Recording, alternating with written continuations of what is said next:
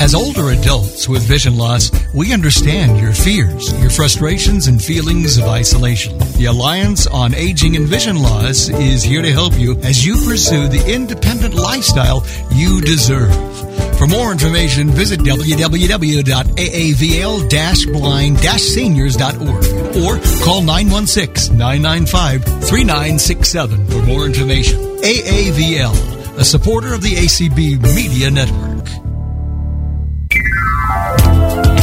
Opinions expressed on ACB Radio are those of the respective program contributors and do not necessarily reflect views held by the American Council of the Blind, its elected officials, or its staff.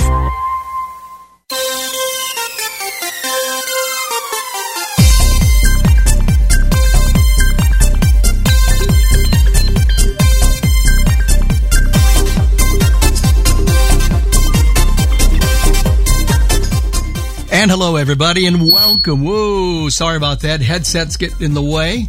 It is uh, September 29, 2000. Main menu, the first deaf blind program. 21. I'll just keep talking. And welcome to Main Menu. Welcome to the cacophony that was headset feedback. And uh, John and Larry Gassman here. I'm Larry Gassman. And I'm having my own main menu dilemma. I lost my my vaccine card, and I'm working with the pharmacy. They're, I have to. They're going to text it to me, and I have to screenshot it. Oh, which I've never done before. Well, that's another main menu topic that It we'll get to main menu topic, later. Yeah. So I may not be with you for a few minutes while I get that done. Okay, okay. So, but but we've got an exciting two hours. I want to tell you that our normal main menu team uh, is not all here. Jason is not here. Rick Morin is not here, answering. He usually does hands. And Jeff Bishop is not here. Jeff and Rick are at a board meeting, the ACB board meeting, uh, and that is, uh, I think, already started. And so they'll be back with us next month. But in the meantime, at the six o'clock hour, we have the fine folks from Wonder Word. And what is that? Well, tune in and find out because it's all about audio gaming. It's a subject that a lot of you guys know about, I'm sure, but they do some interesting things that I'm just learning about now. So I can't wait to talk with them. And there are three people who will be talking with us in the, in the nine o'clock hour, East Coast. So second hour number two. Before that, we're going to talk about the IRS. And the IRS, depending on whether you watched radio TV, you, you get all kinds of reactions when you say IRS. But the IRS for blind people is a fascinating subject. There are a lot of people who work for the IRS who are blind, and two of them are with us this evening. Uh, one of them is on our IAC, our uh, Information Access Committee, and she is Peggy Carpenter. And Diane Scazi is here, and Diane is a host normally on all all kinds of ACB community programs. Tonight she is not. Tonight she is a presenter. Our host tonight is Chanel Allen, and Chanel's been probably almost everywhere I've been when I've streamed. And by the way, I'm streaming. So we've got it all covered. But uh, first of all, in hour number one, to talk about the IRS, talk about how they can help you as a blind person, and much, much more. Let me first welcome Pe- both Peggy Carpenter and Diane Scazi. Diane and Peggy, thanks so much for being with us on Main Menu. Sure, sure. Um, I have to confess that Diane was sort of the impetus for this. Uh, we had some calls earlier in the year, and and we talked about things we were going to do at our um, national convention this summer, and we talked about you know financial literacy, and you know we did have some presentations at the convention about that, but but you know one of the things Diane had brought up at one of the main menus was you know, boy, as part of financial literacy, people better understand a little bit about taxes too. So, so that was the impetus for this. And uh, since I also worked for IRS, as Diane did, I volunteered to um, to assist her with this presentation. How so, long? How long did you work um, for the IRS? I worked all thirty years uh-huh. of my career for the IRS in various different parts of the IRS, actually. But uh, and, and, and, for for both of you as a blind person, as blind people, how accessible were some of the things that you were asked to do when you worked for the IRS? Um, I would say that for the IRS, they they they made a lot of effort efforts Good. to do Good. it. They had mm-hmm. an office. Um, that was just sort of in charge of getting you equipment um, that you needed, and, including uh, you know JAWS, um, uh, braille displays, braille printers, if you needed any of that. They were very good at providing that kind of thing. Diane, how about you? Yes, well, um, I worked for the IRS for um, a little over 30 years myself, but I started in 1978. Uh, no, actually, 1977 was when I had my training, but I was a seasonal employee for a while. And uh, the accessibility definitely improved as we went along. Uh, from when I first started, there was hardly anything available as far as Braille publications. And when I left, we had access to everything through the agency's computer system. So it, it, it was a, a wonderful experience. It improved Good. as we went along. Mm-hmm.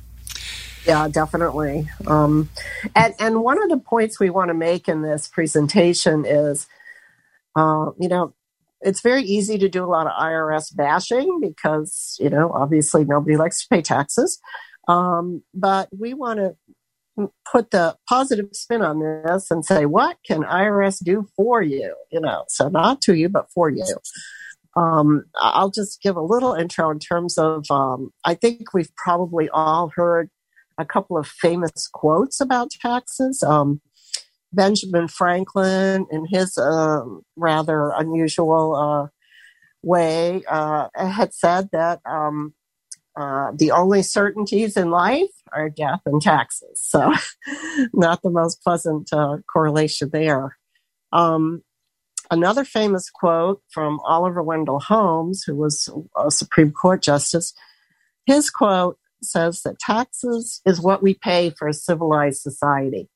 And obviously, I think that's fairly true. I mean, we, you know, if we want highways and schools and, you know, um, security and, and all of those kinds of things that we all rely on, that's why we have to pay taxes. So anyway, um, that's just kind of a brief intro. And then I, I thought I'd let Diane talk about what her career uh, where she was in the IRS with her career, and then I'll talk about where I spent my 30 years. All right. And then I did not mention that Chanel will be back with us in, in a little bit before we answer questions, and she'll tell you how you can ask your questions. So she is here and she will do that. And we'll get there uh, in, in a little bit, but I thought we would have both, both you ladies chat first about your experiences with the IRS. Okay. So go ahead, Diane. Okay, thank you, uh, Larry. I always confuse you with John, but anyway, um, I I um, got my training at Arkansas Enterprises for the Blind, which is now uh, World Services for the Blind, back in 1976. And uh, so I started in, as I said, in 77. Uh, I, I was in, so I was in the uh, phone center. We had a, call site in Detroit, and I was there for a long time as uh, a taxpayer service representative and taxpayer service specialist.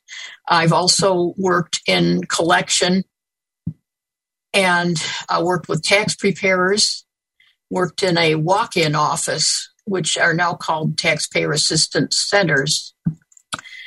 So I had quite a, a varied career. I did classroom teaching and on the job training as well uh, for much of my time with the agency. And this is Peggy. I um I started working for the IRS in 1983, and I actually did not go through an Arkansas um, program for the IRS. I had uh, taken some um, uh, some IT training, and I contacted the at that point um, government agencies had um, uh, what they called accepted service placement specialists, and I contacted the one in Boston where I was living at the time, and uh, talked to her about you know what I could possibly do, and she asked me about my training, and I mentioned that I had just taken like this intensive uh, IT training class. And so she said, Oh, we're just starting up an IT department here. I'd like you to come in and interview. And I was very lucky. I got in kind of on the ground floor in the IT specialist area. I um, uh, served as, uh, did a lot of programming. I did uh, system administration for some mini computers that they had, uh, and, and so forth. And I did that in Boston for two years. And then I relocated to the Washington, the national office for IRS is in Washington. I relocated to Washington and I got involved in some specialized projects. So I ended up working for some, uh, I worked for almost 20 years for the Internal Revenue Service um, chief counsel, which is the attorneys within the government that uh, if you really get in bad shape with the IRS, you might end up uh, dealing with them. Um, I also worked with the Criminal Investigation Division of IRS, which again is an area that you hope you never end up having to deal with them. Uh, but um, I worked in their computer area as well and uh, finished out my career um, in the Information Technology Services uh, Division uh, back in IRS. So I moved around a fair amount, but uh, I enjoyed my time there and it was always interesting. So, what we thought we'd do in terms of the presentation is to first talk about things that IRS uh, resources that IRS has that are available to all taxpayers and that you probably should know about if you don't already. So Diane's going to start us off. Okay, thank you, Peggy.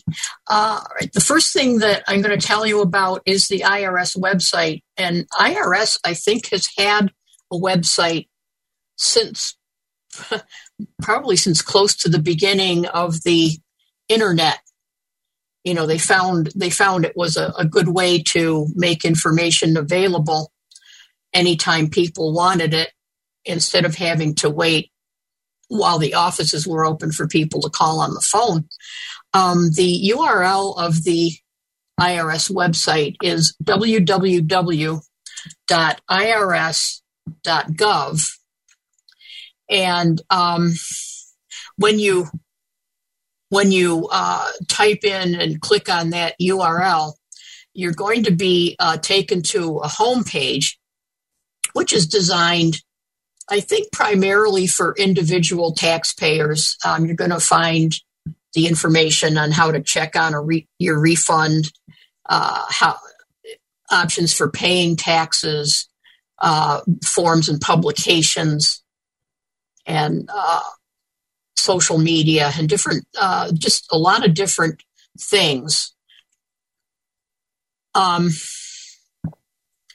the website, though, does contain a lot of other pages, such as for small businesses, for tax exempt organizations, for uh, tax return preparers, uh, charities and government entities, and um, if you need to go to any of those pages, I, I would strongly suggest using the search engine, which is on the home page, to uh, find what you're looking for there.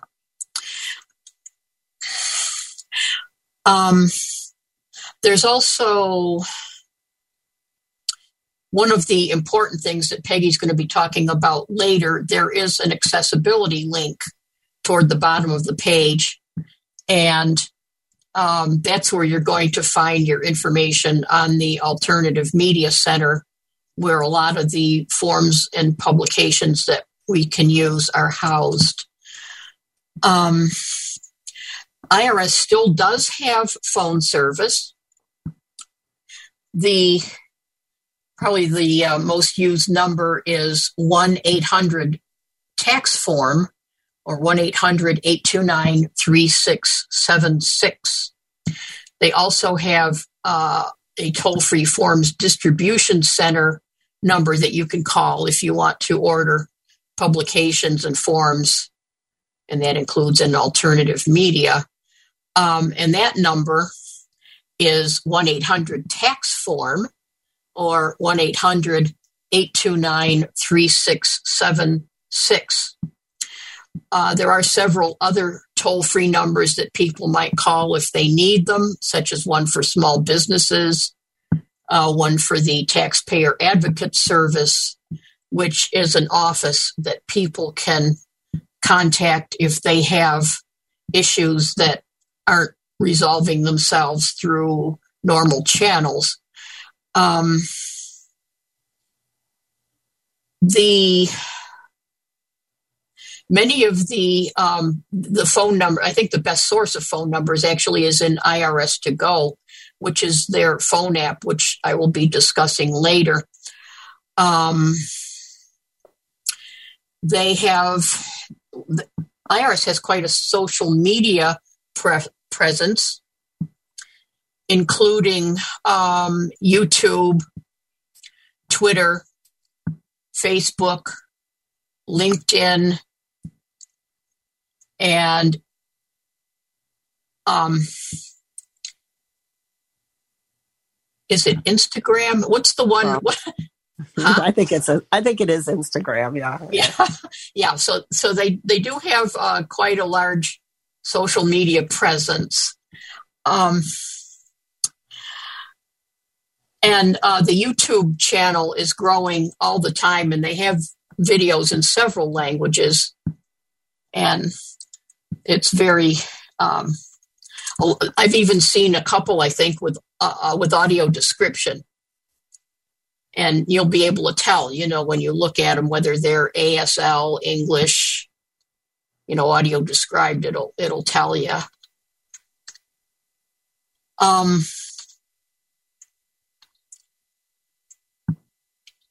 I think I'm I think I'm turning it over to you at this yes, point. Yes, you are to, to talk about filing your taxes, actually. Um, obviously, that's the thing we all like to do the least, but uh, it has to be done. And, um, and if you're a good planner, you don't wait until April 15th to file, by the way. But uh, anyway, taxes are due on April 15th generally, although the last couple of years they've given us a few extra days. Um, there are a couple of options if you don't want to buy TurboTax and or or hire a professional to do your taxes. There is a service that IRS provides called Free File. And that is available to anyone who makes $72,000 or less annually. They are allowed to use Free File. Now, Diane and I will both tell you that we cannot verify uh, that all of the free file services available are 100% accessible because what IRS does is they do contract out the provision of free free file services. So uh, it it if you select free file and go to their website, you will have some options of which provider to get your um, software from to do the free file. And so it's different every year. They put out a, a, a contract every year to get um, companies that want to do it, including TurboTax and you know some other popular ones. So we really can't attest to the fact that they're all accessible, but I would I would say that IRS makes every effort to make sure that they are accessible. So so that's a good thing if you make less than $72,000 a year. If you make more than that, the free file software services aren't available to you. But if you do know how to do your taxes and can follow instructions, they do have fillable PDF forms for completing your taxes, which sort of do the math for you and, and, and things like that. So those are also available if you make more than um, $72,000. Um, the other services which I would really like to talk about that are available and people may not know about is the IRS has had for years a partnership uh, program called VITA, which is Volunteer Income Tax Assistance. And what that is, is um, volunteers. Uh, a lot of times they're retired, perhaps CPAs or accountants or IRS employees or whatever, uh, and they volunteer during filing season to uh, help people prepare taxes.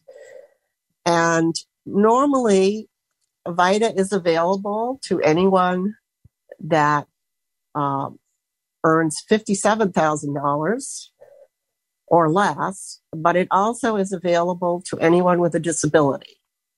So if you have a disability and would like help completing your, your forms for your taxes, you can go to irs.gov or Diane will talk about IRS to go soon. Um, and you can look up the availability of VITA services in your area. The people that provide the services are trained by IRS. They have to complete uh, some training and be sort of certified by IRS. So they are people that know what they're doing. Um, and there's also a very similar service called TCE, which is tax counseling for the elderly. Uh, of course, none of us um, want to say that we're qualified for that, but that would be anyone over 60 is eligible for that. And these programs are generally sponsored by, uh, well, in the case of TCE, generally sponsored by places like AARP and um, other voluntary organizations like that that want to help out. And you can usually get a list of your location of the locations near you. You can put in your zip code and you'll find out where they're offering it near you. And a lot of times it's going to be at, at libraries, at churches, sometimes at shopping malls, uh, all kinds of locations. So those are two good resources to keep in mind when it's time to do your filing. And now I'm going to turn it back over to, to Diane to talk about IRS to go. Okay, thank you, um, Peggy. One thing that I would mention about VITA and TCE, I actually volunteered at a site the year I retired. And um, so I took their online courses that they use to certify the volunteers. And they are quite limited, uh, uh, unfortunately, on what they can do and what they're certified in. So if you own a business or have rental property or uh, complicated, you know, capital gain and loss situations, y- you may you may need to t- to seek professional assistance with that. So, um, IRS to go is a phone app. It's available in both uh, iOS and Android formats. So you can download it from the appropriate store, uh, either the uh, Apple, the iTunes, uh, the App Store if uh, you if you want it for iOS, and the Google Play Store if you want it for Android. Um, there are if, if you go into the site, and I can only um, I can only say that I've had experience with the iOS version because I don't use Android, but the IRS website says that they are similar. So uh, the the iOS version has five tabs at the bottom of the screen, and the one that it defaults to usually when you first open the app is refunds. And basically, it allows you to get information about the status of your refund, and you want to wait three weeks from when your return is accepted before you would use it. And it updates every 24 hours, so you don't really, it's not going to do you any good to check it more than once a day. Um, basically what you do there is to enter your social security number, and it's divided, by the way, into three parts. Uh, you select your filing status, um, which are um, like five boxes at the close to the top of the uh, tax form and enter the amount of refund shown on your return. And then you'll get a message as to whether or not the refund went out or if there's something that might require you to contact the agency. Um,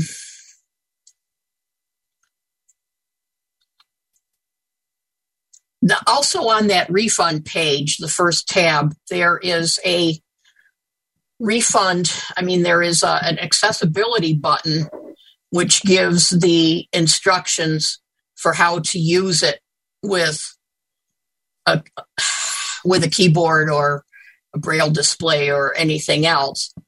Um, there also is a privacy notice, which will tell you that they use the information that you put into the site to answer your questions. Uh, the next tab is called Payments. And so it includes IRS Direct, which is a free um, there's a free form that you can fill out and it will set up a payment that will be taken out of your bank account automatically. And you can use it for just about anything, any individual uh, type of payment that you need to make to the IRS. Uh, IRS Direct again. Uh, there's also on that page uh, a button that you can use to make your tax payments by debit or credit card. And that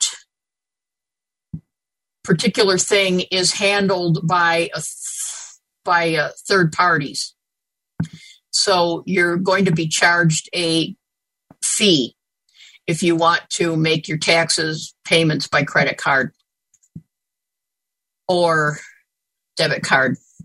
And I, I was so glad when they came up, when they finally allowed this, because we used to get that question all the time in the call site if people could use a credit card, and for the longest time they couldn't.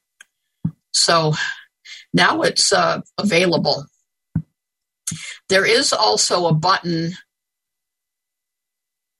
for the IRS payment website, which will give you further information and other options for paying your taxes, such as setting up an installment agreement or what they call an offer in compromise, where they're basically writing off some of what you owe and allowing you to pay the rest.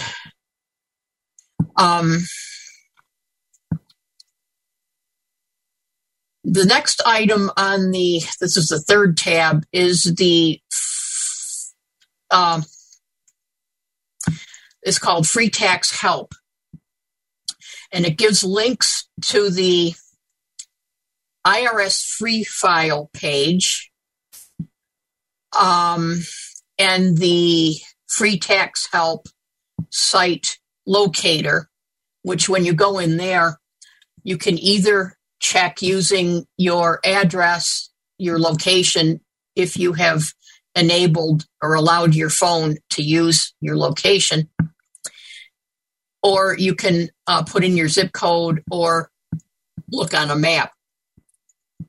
Everything um, seems to be quite accessible. I think I must have given my phone permission to use the app because everything that I got when I went in there was pretty close to me here in the Detroit area. Um, also, uh, so there's the VITA uh, TCE site locator, and there's a AARP Tax-Aide site locator. I didn't see any of those. I didn't see any of those. I didn't see much on any of those. I, I suspect that they will be, they will have more information once the filing status, once not filing status, once the filing season starts. Um, the next tab is called Connect. Um, and the page is labeled Stay Connected. Uh, and it contains buttons to the Twitter and YouTube pages. You can also subscribe to tax tips. So you go in there, give them your email address, and then every weekday you'll get a tax tip. It might be a COVID tax tip, might be a video tax tip, it might just be a regular tax tip, but you'll get something in your inbox every day that uh, they think is important for you to know about. Uh, next item is the contact us button. And it gives a toll free number for deaf and hard of hearings. That's the first thing you'll see. Um, there is a uh, online tools button, which will take you, seems to take you to the home page. And it, it shows a lot of the things that we already talked about, like the um, information on paying your taxes on social media and so forth. Um, then there's a phone number page.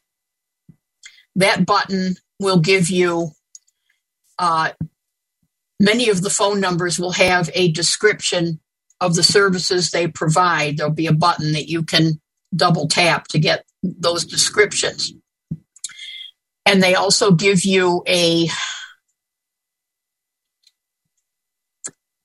they also give their office hours and they're typically from 7 a.m. to 7 p.m. in your time zone, Monday through Friday. Each phone number, if you double tap where it says phone number, it has a link where you can actually double tap it and it will call the number automatically. And it also has a cancel button. I think that's pretty typical. I've seen that on other sites before, you know, when I've used my iPhone. So it's just like that. Uh, then the last item is security. And that's a button where you can um, get into your, you can set up a security, you can set up an account with the IRS where several types of information are available. And um, one thing I would say about that account once you set it up, well, it'll take you to a page where you will get instructions on what you need to set up the account because you need to provide them like a partial credit card number. You need to, and you need to give them a number where you can get a verification code. A lot of a lot of websites are going to this two-step verification now, and IRS is one of them. Um,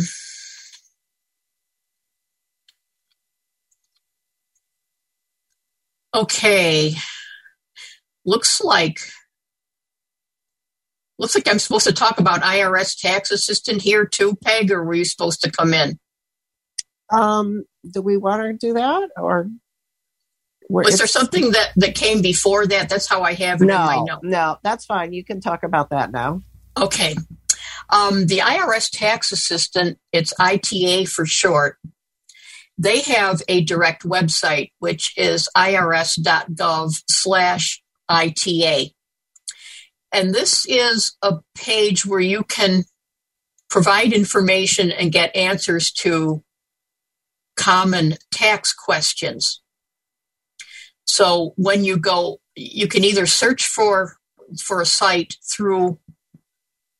They have a, a place where you can enter a search term, or you can um, go through the list of sites that they have, and they cover things like filing requirements and exemptions and dependents and you know different credits that you might claim on an individual tax return. So the when you go when you open a page, it's going to tell you the information that you'll need right at the top in order to answer the questions. And the questions are always uh, they're often yes or no using radio buttons or picking an option out of a combo box. Sometimes you have to write in things and they'll give you edit boxes to do that. So you go through all of the questions, and uh, a lot of the questions you'll you'll probably find links that you can click on to get definitions of the words and phrases that they use. Because uh, obviously they have to keep those questions uh, pretty brief. For example, if you go into the page that covers do I have to file? It will ask you what your filing status is. And if you don't know what your filing status is, it will give you a link that will cross you over to the ITA page on filing status. And you'd have to answer those questions first and come up with an answer. And then it would return you to the page that you were working on called Do I Have to File? So it's, you know, it's, it's a little complicated, but I think that they um, try to make it as easy as possible. So you go through all the questions, and then it gives you a response based on the information you've provided. And you can print that response and keep it for your records. It's only as good as the information you provide. I'm sure you've heard the expression garbage in, garbage out. So you want to make sure that what you tell it is as accurate as possible. And uh, they also warn, they give a disclaimer on their answers that it's not considered. Um, it's not considered official for purposes, for example, of having a penalty waived. They, they give a specific IRS code section, and and this this does not fall into the into the meaning of that code section. So you couldn't use the information you got there to try to get a penalty waived. Um, yeah, I think it's a great tool for the toolbox, you know, as we like to say these days. It's, right. it's another another great way to get some information, you know, to maybe put in some information about a circumstance that you have and try to find out, you know, what they say. And, and you don't have to talk to anybody. Obviously, you can call the 800 number and ask your questions that way. But if you'd prefer to get more background before you do that or, or whatever, this is a great tool for that. I think it's important to state here that, you know, over the past several years, the IRS's budget has been cut and they have had to channel the resources to what would bring in the most money, which is um, collection. So I, I strongly urge you to use, learn how to use all these tools if you have the wherewithal to do it and if you're comfortable doing it, because you can use these tools 24 7. Whereas on the on the uh, telephone, you have to do it during business hours and, and and there's no telling how long you might have to wait on the line because that service has been cut back also. Yes yes. But we really wanted to give everybody a flavor for all of the resources that are available to all taxpayers.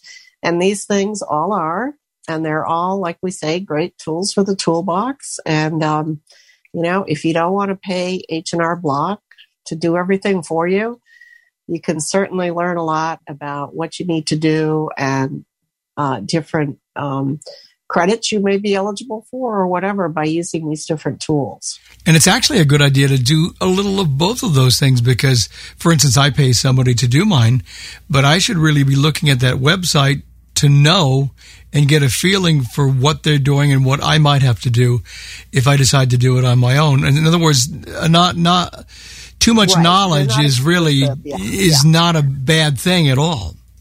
Not exactly. to scare anybody, but you are responsible for the taxes you put on on it. You send in, even if someone Correct. else prepares them. Absolutely true.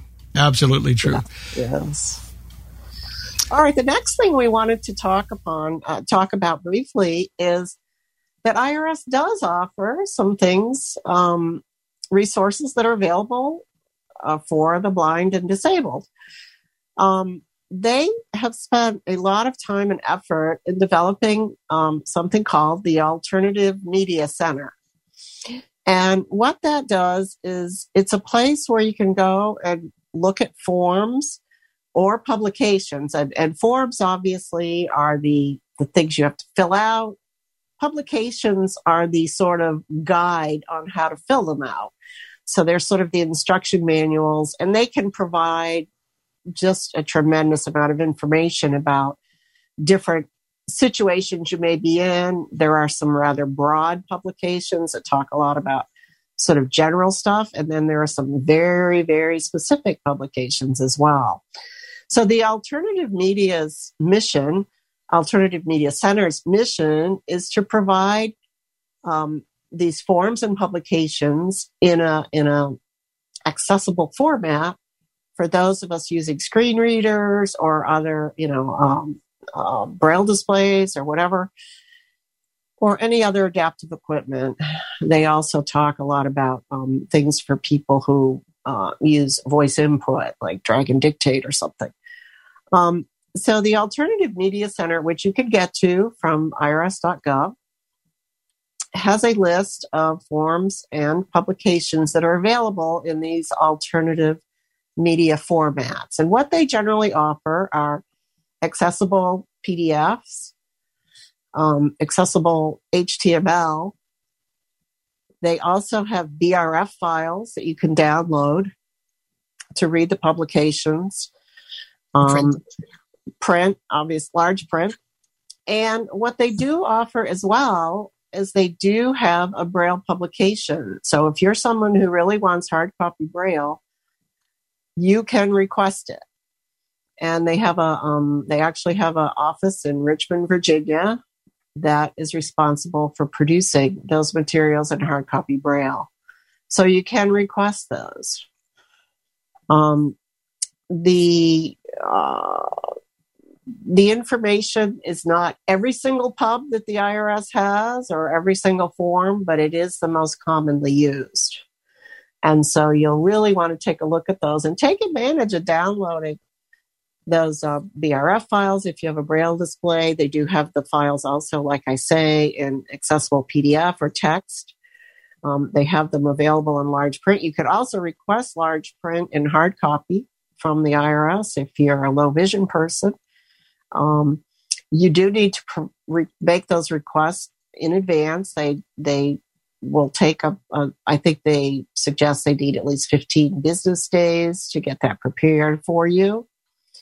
But it's a great resource and something that a lot of people don't know about. So definitely take a look at the Alternative Media Center on irs.gov and look at those forms and publications that are available. They the also have EPUB forms. yeah, they do now. have EPUB on it for a lot of. So you can well. use those maybe on your phone. You know, you might be able right. to read them electronically on your phone. They do suggest not trying to fill out um, forms on your on your phone, but I'm sure that's just because of the. Well, one thing, they're a little lengthy sometimes, but uh, anyway. The other service that they are now offering is to provide you notices. Now, notices are another thing that none of us want to get from IRS, but if they have a problem with something that you filed or whatever, they may send you a notice to uh, provide them more information. Now, again, always be aware that IRS isn't going to call you directly. They are not going to do that. So if you get a call from someone saying, you know, I'm calling from IRS and we're going to arrest you if you don't pay us, you know, $400 in gift cards right now, um, obviously hang up on them. That's a scam. IRS is not going to contact you directly via phone unless you initiate that action. But they will send you a notice if they have a problem with something in your, and that's going to be a, a paper letter that they're going to send you. If you do get one of those, you can call and request that they send you that notice in braille or in large print. So you can request that, or they actually will provide you audio if you need that. Now there is a, um, an accessibility help desk phone number that is probably useful to have. They can help you with the Alternative Media Center or the accessible notices. And that phone number is 833 690 0598. And again, if you search that on irs.gov, if you search accessibility, you're going to find that number. So there's no need for everybody to write down all the numbers um, that you have.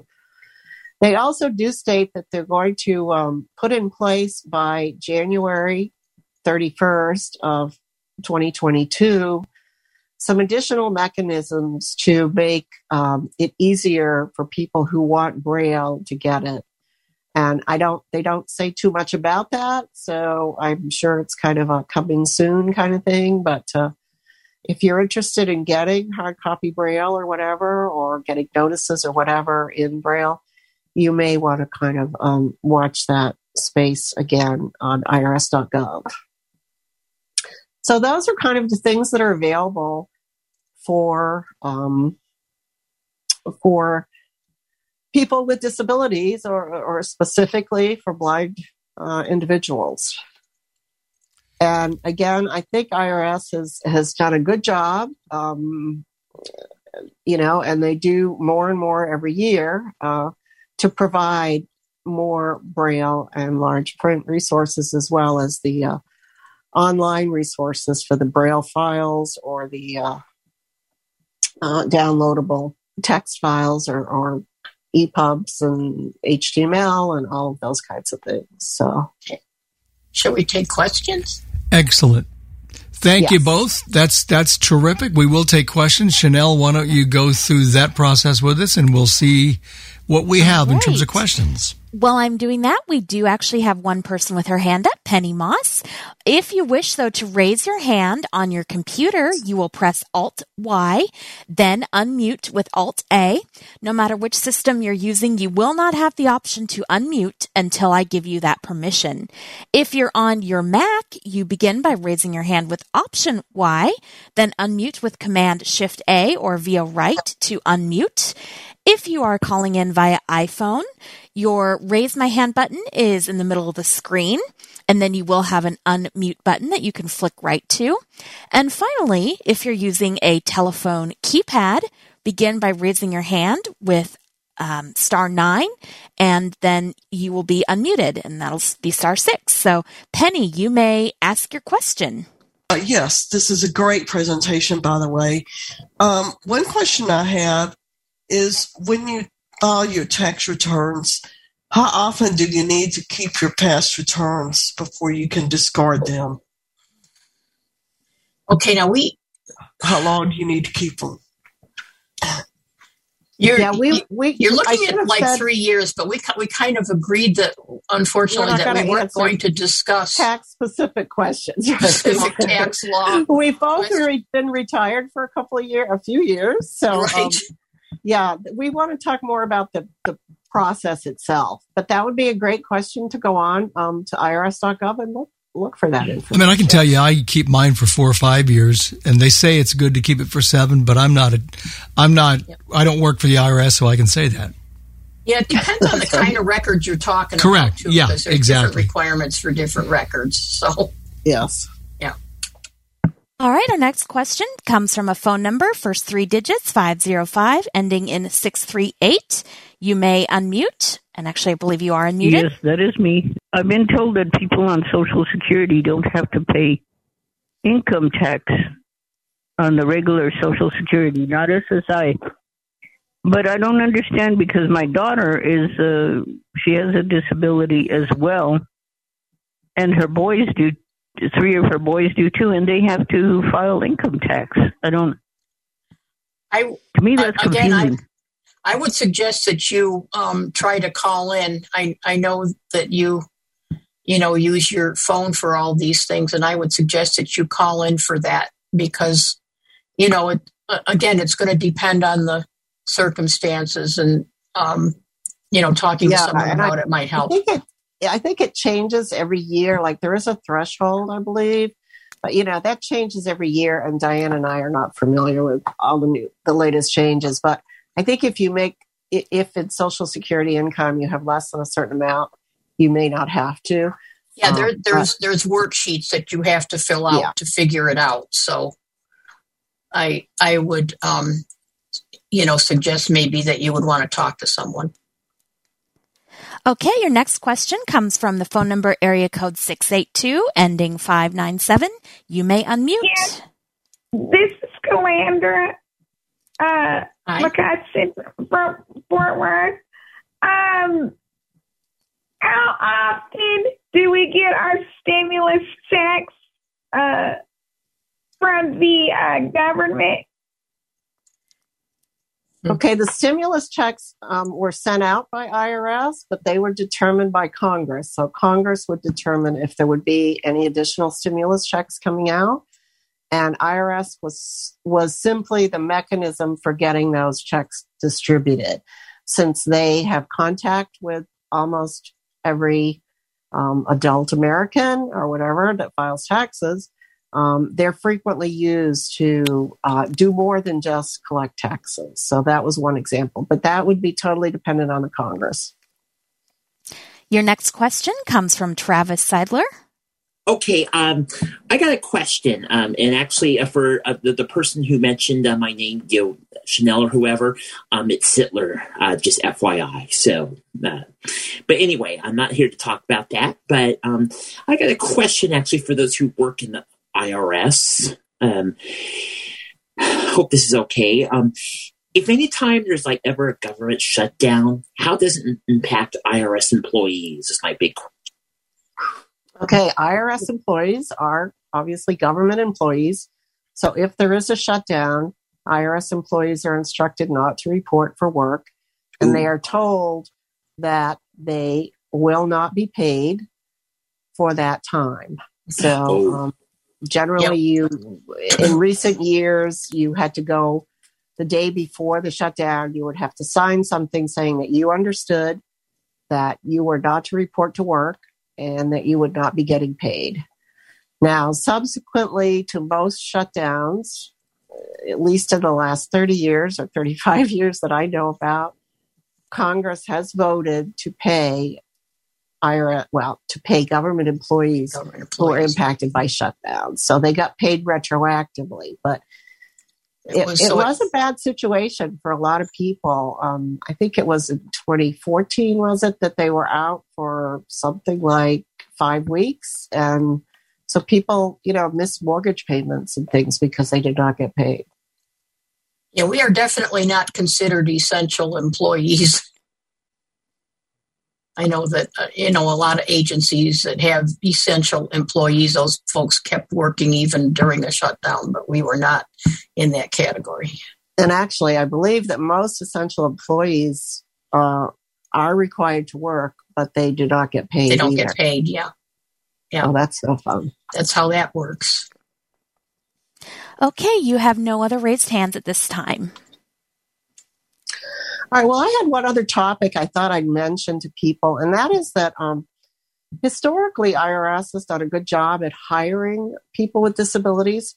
Um, they were one of the first large agencies to really kind of um, come up with a plan for hiring the visually impaired. Um, they started a partnership with, as Diane said, what was then Arkansas Enterprises for the Blind they started that partnership back in 1967, which was pretty early for um, a lot of hiring of the disabled. And they had a program for what they called the taxpayer service representatives. Um, and those are the people that would normally answer phone calls back in those days and, and help you out with uh, questions that you had. Um, subsequent to that, they did branch out to um, to uh, also customer service reps, which were people that also handled collection issues. Like if you had to pay and you were sent uh, information about that, you could call them to talk to them. So those were two big programs that the IRS started with the um, uh, World Services for the Blind uh, group. Back in 1980, they also started a program to uh, hire uh, programmers. And so in Arkansas, people would be trained to program in different languages, languages, computer languages that were learned, uh, used in IRS. And then they would generally get hired by IRS. And, and many of those folks were very successful with IRS. They, they worked their way up uh, and became managers and, and you know, uh, well up into the career ladder. Uh, with IRS. And so that was a great career opportunity. In the late 80s, they also started a program with uh, World Services for the Blind to um, train and then hire uh, uh, information technology specialists. So people that like help people out with their PCs or their um, laptops and things like that. So historically, IRS has done a good job at hiring um, people with visual impairments or other disabilities, and uh, I I know that I, having spent 30 years there, would say that they were a good employer for me. So you know, um, I think it's a career that people could think about, and obviously. Uh, they have been hurt in the last few years with some budget cuts and probably haven't done as much hiring. They are now, though. Yeah, I understand they are now about to staff up. So mm-hmm. if you're interested in that kind of path, it's it's a great opportunity. And you, you probably should go to USA Jobs yes. .gov and you know see what's out there. And and and they have been uh I mean they have been branching out as far as promoting people and so forth. Um, you know, encouraging people to apply for promotions and, and things like that. It, it, it has gotten so much better since the technology has improved. Are they mostly yeah. are they mostly open now? I know that Social Security in some instances are it's difficult to get appointments in offices. A lot of people are still working from home. Uh huh. Okay. Uh, I understood that some people were, at least in the Washington area, I know a lot of them were planning to go back October 1st, but huh. may not now. Who knows? Yeah. yeah. I, f- I forgot to mention local offices too, and it, it looks like looking on the website that some of those are are open, but you have to go in by appointment. And yes. so if you want to visit a particular office, again, that's in IRS2Go.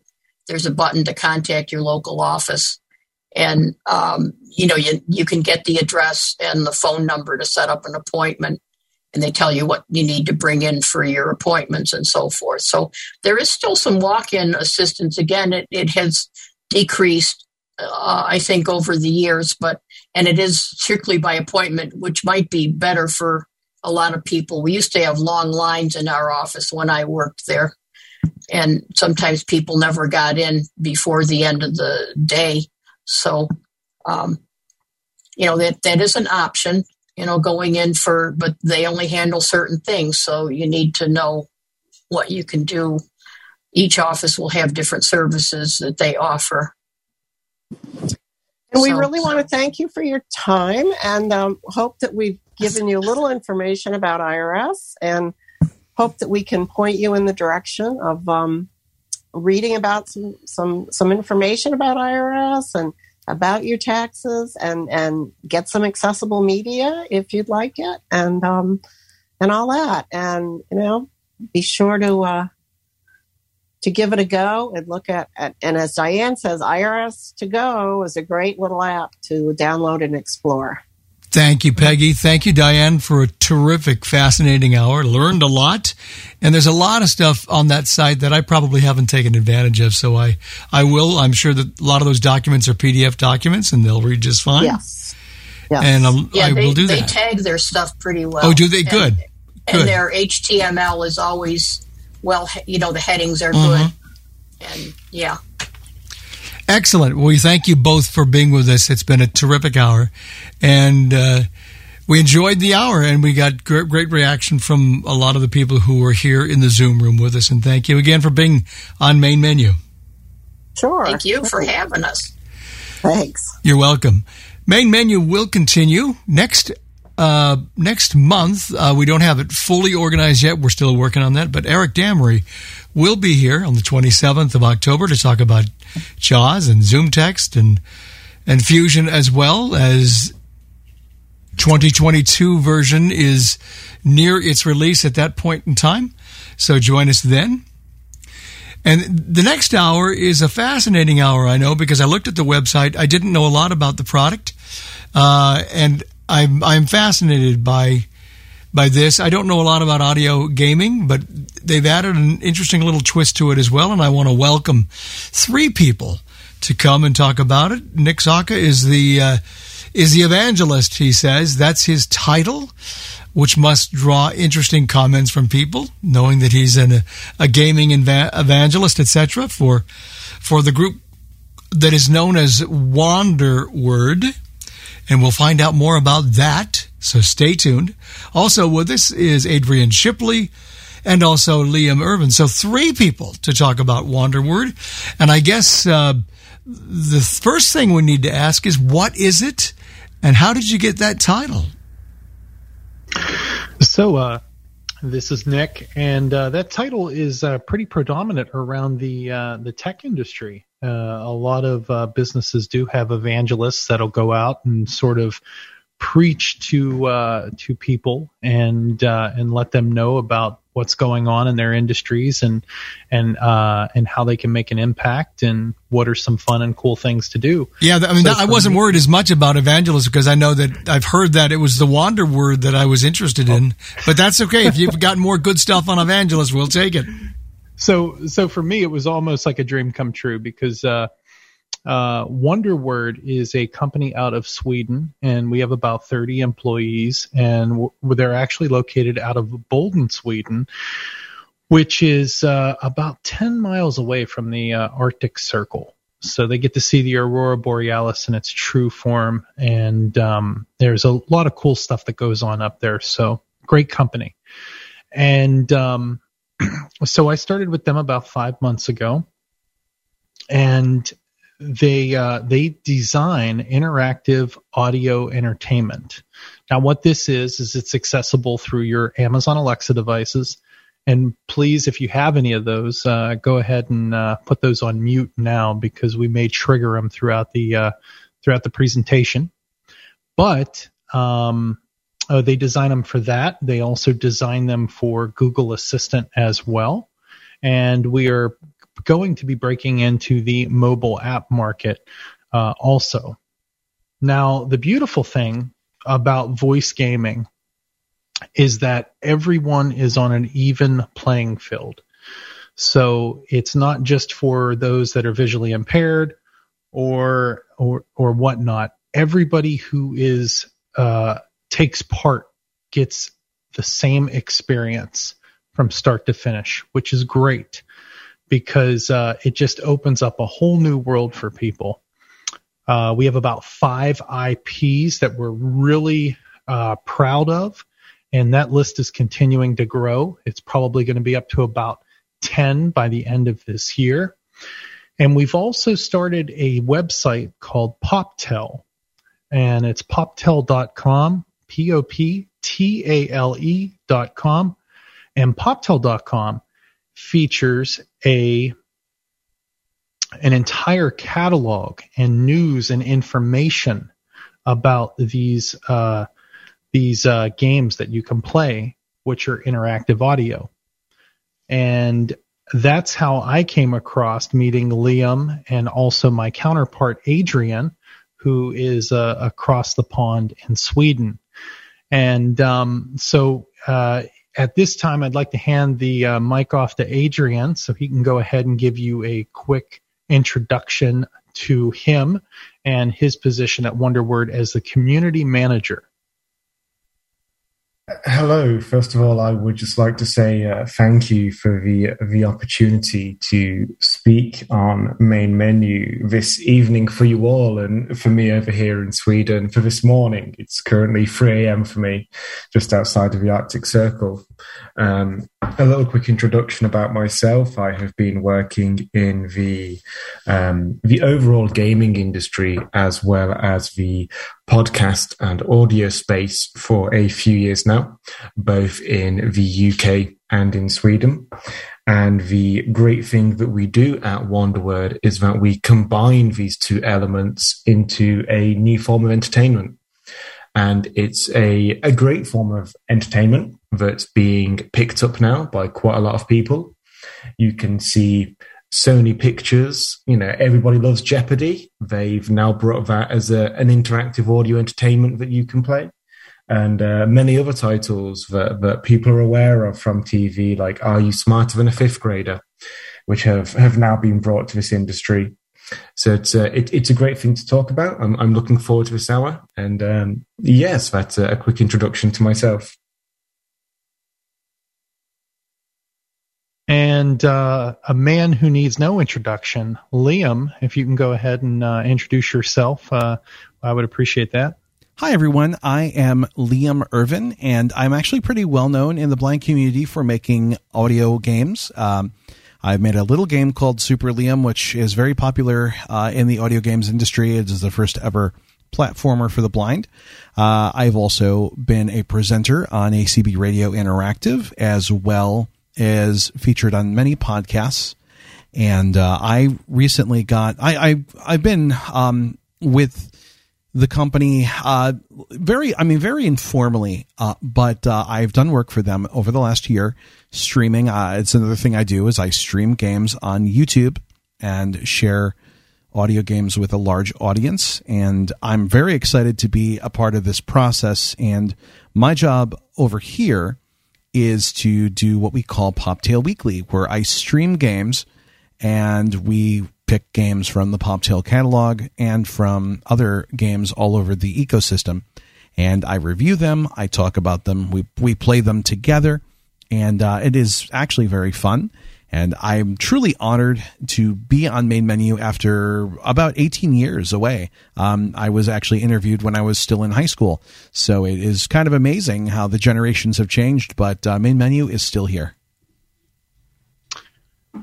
Thank you very much, Liam, for that uh, quick introduction.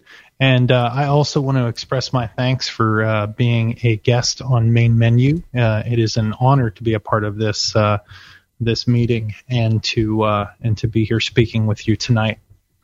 So one of the things that I wanted to say is that it's very important that we get out there and we reach everyone with uh, with uh, with these games and we let them know that they exist and because uh, these games are very important they require uh, you know I'll, they're good for relaxation and overall, we need, we want to grow this community and we want it to thrive.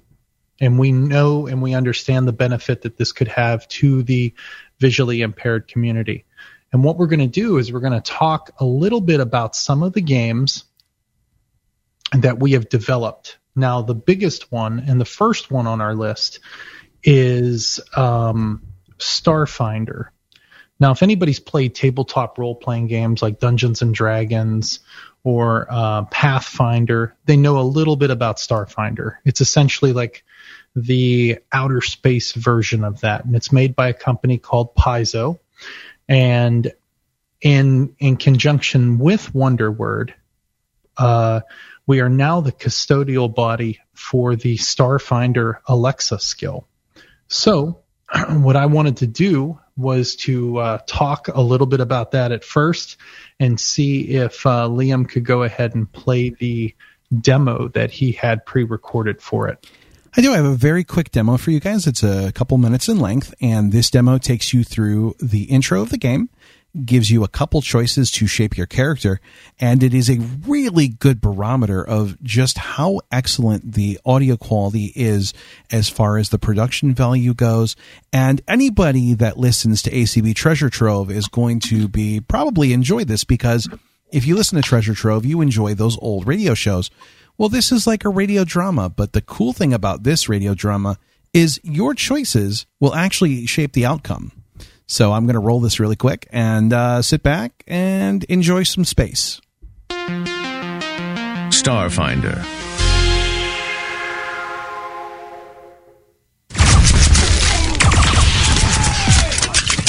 You know, I don't think these guys like us very much. Your best friend, Raya Danviri, crouches next to you behind a large metal crate in one of the many dark alleys of The Spike, Absalom Station's gritty underbelly. From across the street, a pack of small-time gangsters blasts away at you, their aim as wild as their outfits. The thugs ambushed you after taking issue with the informal security services you've been providing in your neighborhood. They seem intent on removing you from their turf by any means. Raya looks to you. Okay, so I'm an academic, not a mercenary. What's our play? Let's pick your character. Are you someone who solves problems with force? Or do you look for creative solutions? Let's pick your character. Oh, my apologies. We forgot to solves clip the first part with of this. Or do you look Um, for creative solutions? There we go. Creative solutions. Okay. Do you use your charismatic personality to talk your way out? Or do you have magical powers? Charismatic personality. Raya notices your smile and eyes you nervously. Oh no, you've got that look. You raise your hands in surrender and step confidently out from cover. The startled thugs hold their fire. Head high, you walk directly toward the gray skinned half orc who seems to be leading this crew.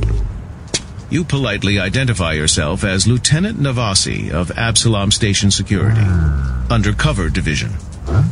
You were down here as part of a sting on a much larger gang, but since they insist on making themselves a nuisance, the gangsters look nervously at each other.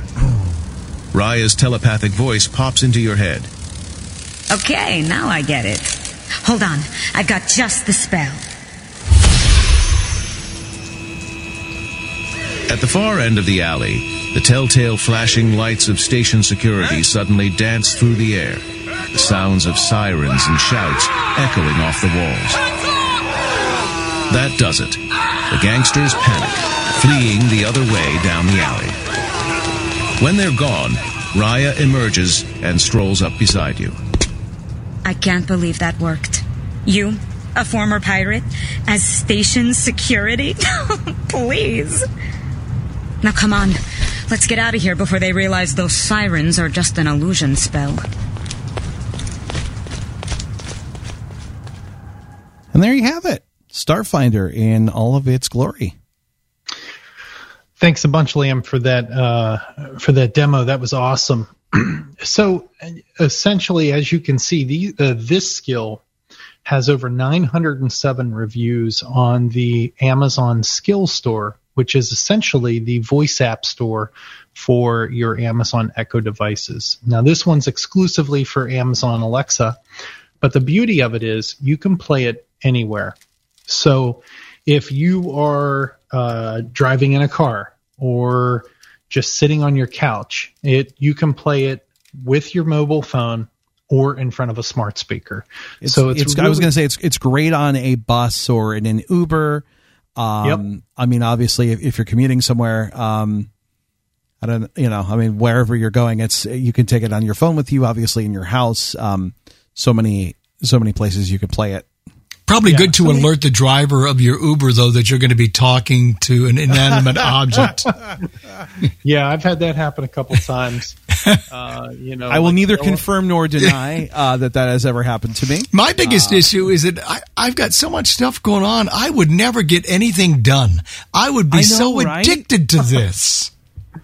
And the cool thing about Starfinder, I mean, not that I guess if you got a lot to do, maybe you don't want to hear this, um, but there's six episodes out, and each that was the part of the tutorial episode, which is shorter, but each episode is an hour to an hour and a half in Wow. length. So they're like full time radio dramas, and um, a lot of really cool for those that do a lot with Audible. Um, a lot of really cool people from Audible did some work. Um, very big in the voiceover Yeah. industry. Laura Bailey is in this, and a lot of people may not know who that is, but anybody that is into a lot of uh, anime or video games, she's like a rock star in that industry. So it, it has a lot of big name voices. Yep, Nathan Fillion's another one. From yeah, I think he's the Firefly. um, he's also the uh, narrator, if I, I remember correctly. But a lot of lot of big name talent in this, and uh, you know, very very cool skills. So I would highly recommend that you check that out. And you know, I mean, it's a lot of fun. And Yeah. Now now we know Larry uh, has uh, much much uh, you know he's gonna have a lot more to do because Oh my gosh, we know what he's gonna Yeah, be doing. I just won't But sleep. Larry- That's all I can say. I, I won't. I won't sleep. yeah, but Larry, here's the thing: you always got to carve out a little portion for uh, for relaxation and I do. leisure time. So I you do. know, Yeah. you know, make this a little uh, little portion of that. The beautiful thing is, is that there are thousands of these. Uh, the Amazon Skill Store uh, broke over a hundred thousand interactive voice applications. So, you know, there is a there is a huge community out there um, that is just waiting to be explored. For and, sure. Uh, and and Adrian, do you have anything to uh, say in regards to Starfinder?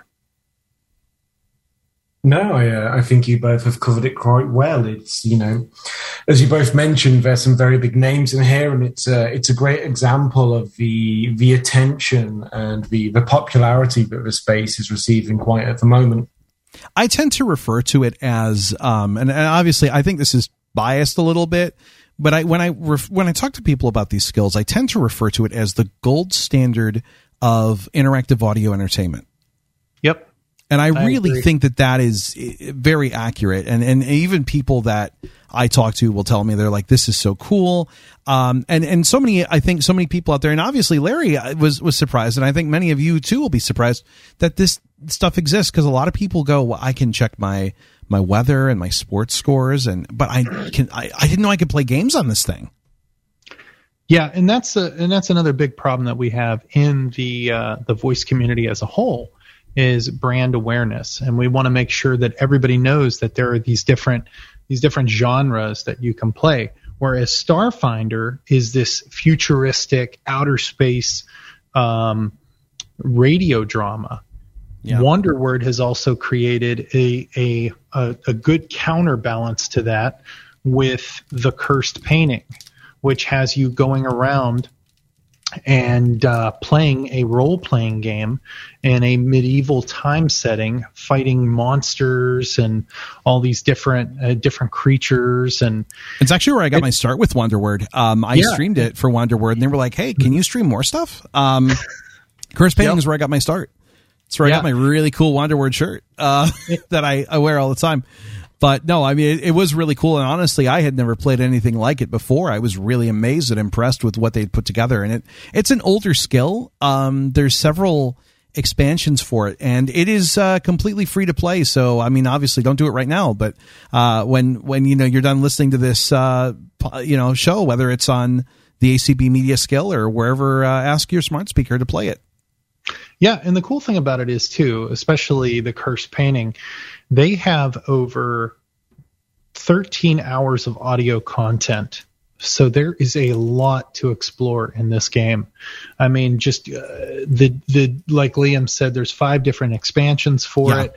it. It's almost as if it's its own little universe. I haven't And- explored it uh, all either. I've still got like a lot to dig into. So, I mean, yeah, it, it's interesting. So if you're into medieval stuff, if you're into swords, spells, potions, this is definitely up your alley. And I know Uh, a lot of people. Oh, I'm I'm sorry, Nick. I didn't mean to cut you off. Oh no. I was gonna, I was gonna. I cut him off all the time. That's that's normal. No, go ahead, go ahead. You got. Um, I was going to say um, another thing too, and I talked to a lot of, of people that are really into true crime stuff, and uh, we've we've got something for them, don't we? Yeah, we do. As a matter of fact, we have a skill that is loosely based on the loosely based on the events that took place at the 1893 World's Fair involving H. H. Holmes. So you are on a uh, essentially a rescue mission, and you are trying to find your sister. Now, your sister actually got a job at this hotel, and it just so happens to be owned by H. H. Holmes. So now, what your job is to do is to uh, essentially find your sister and rescue her. And you've got to go through these different chapters, these different puzzles. There's two modes, but it's definitely adult oriented and adult themed. Yeah, we we were going to bring uh, we were going to bring a uh, thing with us, but it was too hot for radio. So um, at least Yep. that's the that's the excuse I make. But no, it is But- a really cool thing, and if you love true crime, and it actually is based on a real um, serial killer. As mor- as morbid as that sounds, um, H. Yeah, H. Holmes actually was America's first. first, yeah, and it was here Yeah. in Chicago. So uh, I'm not that I'm going to go to 63rd and Wallace and go find him, but um, it is it is you know it's based on Chicago, and it's if you're somebody that enjoys that sort of like you know 1800s history, enjoys that sort of thing, I think it's right up your alley. Uh, obviously, probably not for the little ones, um, but you know, I w- it's something that I would definitely suggest playing if you enjoy things like. I, I would say like I, I say forensic files and I say it loosely, but if you enjoy history, if you're somebody that's into that and really into cool history, um, and maybe a little dark history, um, something to look I, at. I think you could even go back to forensic files on that, but I, Yeah, I want to touch. I want to touch real quick. Um, there, it's actually a post office now. I guess the place. Yes, yeah, I think it is. That's what I heard. It's most re- well, most recently it was know. a post office. I don't know what it is right now. Yeah, Um, But- if somebody will pay for my Uber, I'll go check it out.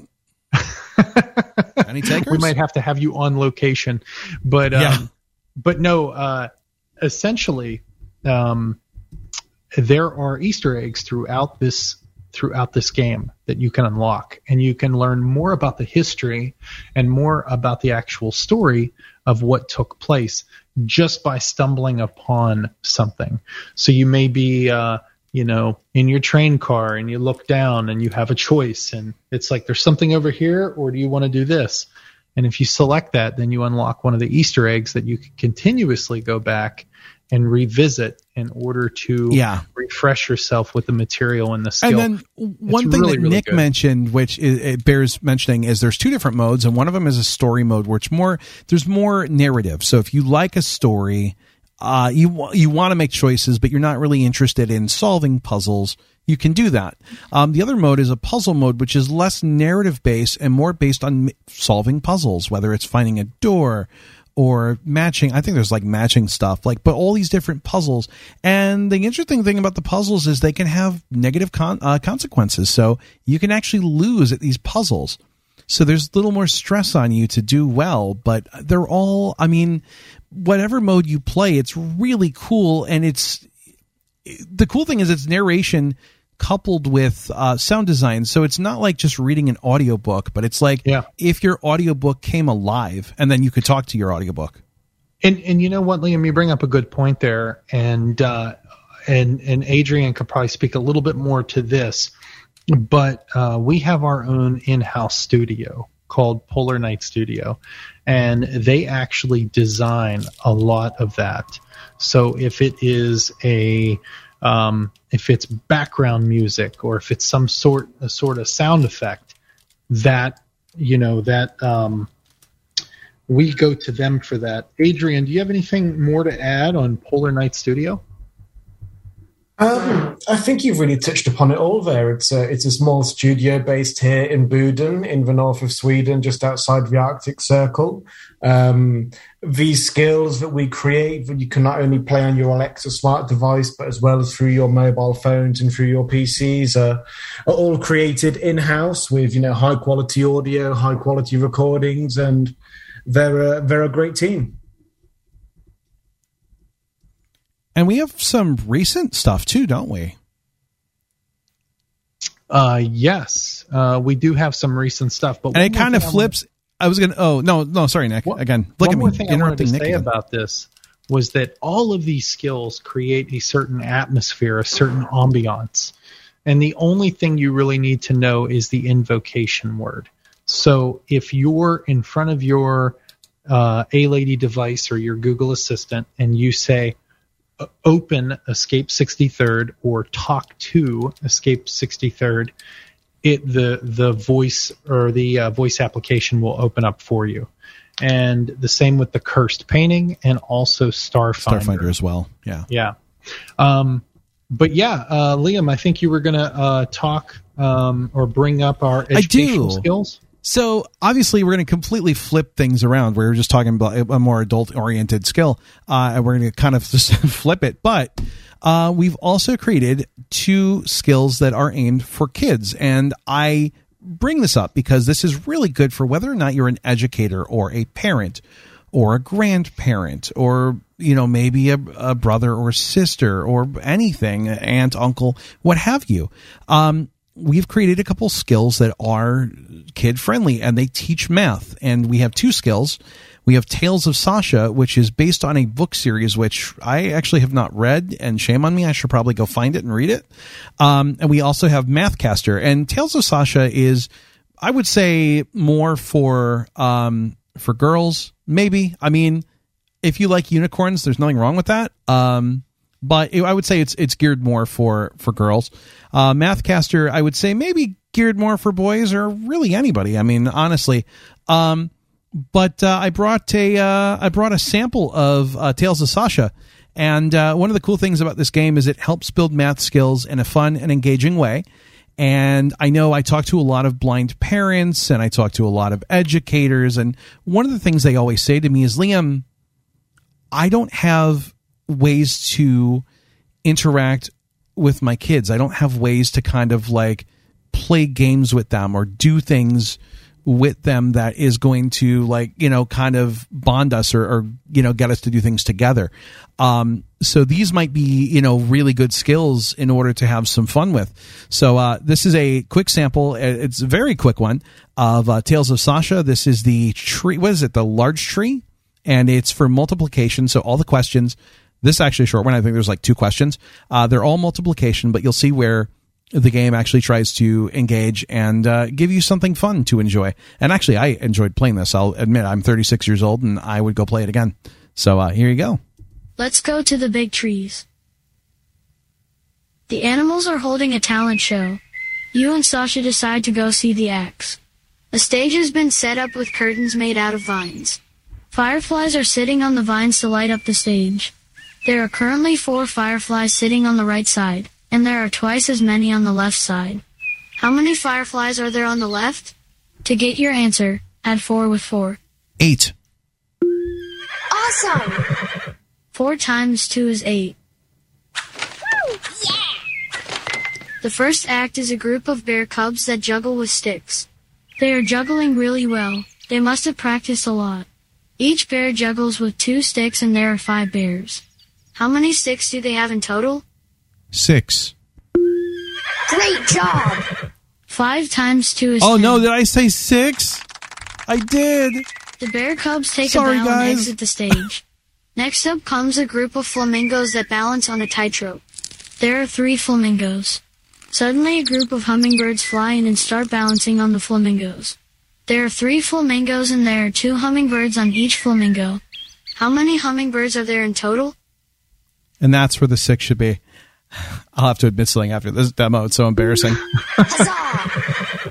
Three times two is six. Looks like you're going to have to invent a new game.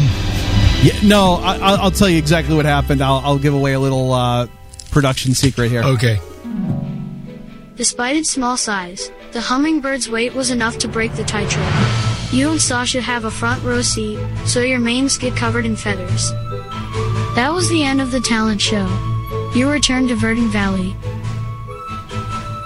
When um, I recorded these, we had uh, a lawnmower outside, and so I actually recorded the the game and then dropped in my voice later.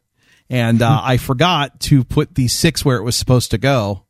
So um, the the moral of the story is record things when there's not lawnmowers around, so that you don't have to do things separately. Um, but I actually did say the correct number. I I, I actually did say I think it was ten. Uh, I really I promise you I am actually good at math. Um, but it is a really good example of I mean my flub aside, like how the game works. That I, that is really embarrassing. I'm never gonna. I was trying to figure out why he applauded you for giving a wrong answer. well, you know I what? think that's uh, isn't that that's new math. It must be. So, um, it must be. That's, that's the new math version. That's the new math. No, but uh, yeah, no. I mean, it it actually did work, and I I, I am a little embarrassed. I apologize. I, I'm gonna get I'm gonna get it so bad when this is over. Um, but it, it is a really fun skill, and actually, I mean, even as an adult, not that I'm gonna sit and play for hours. Um, it was kind of cute, I, and I like cute. Sometimes I think we need a little cute in our lives. Um, and I think it's great for kids. I think if you've got kids, um, you know, would love to hear how you get on with it, and you know, would love to know uh, how it works for you. So uh, Well- it might be a cool. Well, you know, one of the things that I wanted to pull out uh, or bring up is that we actually sat down and interviewed a gentleman from New York. His name was Angel, And Angel told us that he must have played Mathcaster, which is our other skill that is similar to Tales of Sasha.